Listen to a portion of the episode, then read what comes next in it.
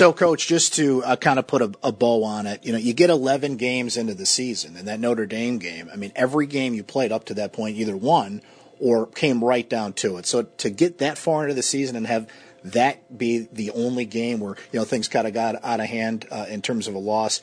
Is there a victory in that in a way that you played so many competitive games until finally you know somebody got you? There's no doubt that we're we're more than satisfied with everything that's happened to this stage of the season.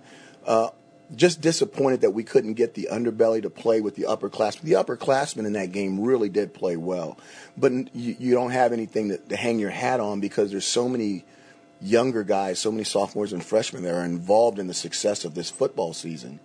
And it was just disappointed to let to see the young people act like young people, which is what they're allowed to do, which is the reason why, you know, if you play freshmen, someone said for every freshman you play is going to be a loss on your season. I'm going to go back when this is all said and done and, and see how many freshman starters we have uh, compared to how many losses. That's one of the old lines for football coaches.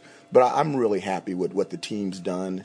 And uh, we're really looking forward to playing Boston College, our rival, in the last game. Yeah, we'll talk about the Eagles in a moment here, but you brought up the freshmen in that this is the time of year where they kind of become sophomores, right? And the sophomores become juniors. And now that you have that bowl game locked and you've got those extra practices to work with coming up. So, you know, all sights set are on Boston College at this point, but when you're looking at these bowl game scenarios, do you just wait until you, you, they tell you where you're going and then go from there, or do you kind of monitor like could we be going here, could we be going there kind of situation? You know, I've I've been at this a long time, and I've I've been to a bunch of bowl games, and I've been down this road before, and the key is options. It's like just like in your life, and you have contracts, I have contracts. All you want is options. Give me options, and and then let me do my job.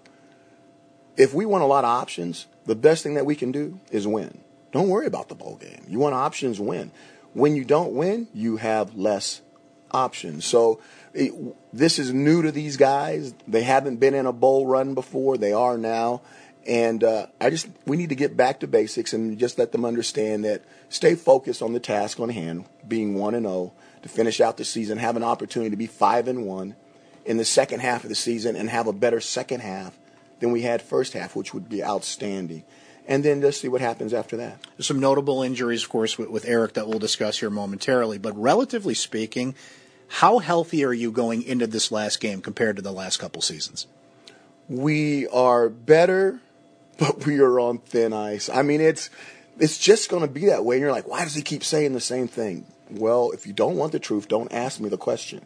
We're we're just not deep enough. We've got we we played defensively. We played without two starters in the Notre Dame game. Uh, obviously, we lost Eric early, so that's three starters. And you know, we may or may not have those guys back, or we may or may not have the exact same amount of starters not playing this game, which I'm not going to talk about. It's just that part of the season when if you're playing the game the right way and you're being physical about it, you're going to get Sometimes it's it's bumps and bruises, and then sometimes it's a legitimate injury. And the one thing that I will never do is put a kid out there uh, when he's injured. If it's a bump and bruise, that's one thing. If he's injured, he's standing next to me because his overall life is more important than a football game. How is Eric uh, handling the week, going through things? Any more hot tub sessions you can tell us about? Like, how's he getting ready for Saturday? Because you said it. If there's anybody that can get themselves ready for this game, if he's able and, and ready to go, it's Eric Dungey. You know, it's uh, I, no more hot tub sessions because I don't have time after Sunday. So I've been in the in the room watching film with everybody else, trying to figure out how we want to do this. But uh, you know, he's he's moving around, but moving around and being able to function in daily life is different than being able to protect yourself on a football field. And every day he gets better. We're going to have to see where he's going. Where it's we're going to need the entire week to figure out whether he's going to be able to play or not.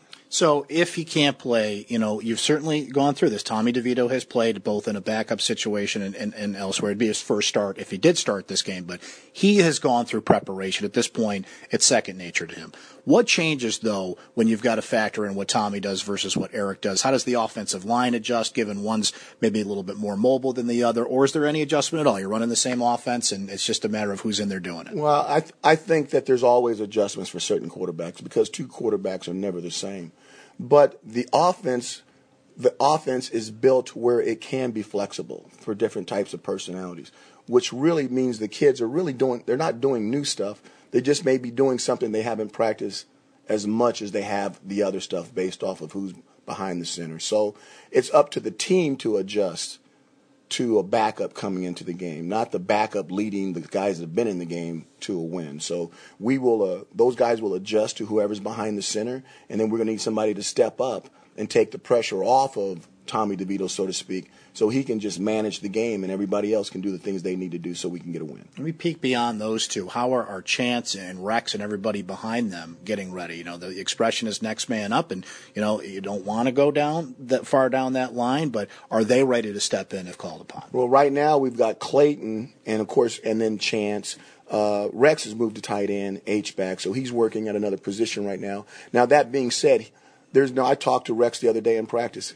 Rex could come back to quarterback in a New York minute. He is so intelligent. He would know everything what to do. So we really do have an option with him. But we're going to just wait and see. You know, it's it's very unusual to lose more than one quarterback. And uh, if we if we if Eric can't go and and something happens to Tommy, we'll have to make a decision. And based off the game, we'll make the best decision that gives us the best chance to win. Boston College coach, you brought up the other day that this is a team that they play that old fashioned style and they kind of you look at the scores, you look at their style of play, they kind of make you play the way that they play, right? They're a very physical football team. You can't avoid that when you play a team like Boston College. And in particular, A.J. Dillon, their running back, who he's not 100%, he's got an ankle injury, but still had 116 yards, carried the ball 37 times last week. How do you prepare for a team like that, knowing that, you know, you're really going to have to match up with them physically, but still do what you want to do? You know, I, I, how do I say this? We're going to do what we do, but I, I'm I'm encouraged. I'm excited to see if we can match up with them. You know, I kind of see this as Thomas Hitman Hearns and and and Marvis, Marvin Hagler. I can still remember was that six or seven rounds of, of maybe the best fight I've ever seen in my life, where everybody thought that one guy was going to dance and run around, and all they sit, all they did was sitting in there and throw bombs for six or seven rounds. I'm, i thought it went six or seven rounds. Uh, but it was unbelievable. So I'm kind of excited, and I might be crazy enough to just see if we can have one of those. When you've looked at this team, they've got the guy who leads the country in interceptions. You've got the guy who's right behind him at sixth place. There are a lot of ball hawks on the field, something to be wary of. Yeah, which is even more reason to, to play it safe and to run the football, if able. And one more thing, Coach, it is Thanksgiving week. Uh, how does the team kind of do that with Thanksgiving? I know some guys that are maybe a little close to home, maybe a couple hours away, can shoot home real quick and get mama's cooking a little bit. But for those that don't have the opportunity to do that, how does the team celebrate? Well, first of all, uh, happy Thanksgiving to you. Okay. Same to you and everybody here, of course. We uh, we practice today, and then we'll turn around and have another practice at 6:20 a.m. in the morning.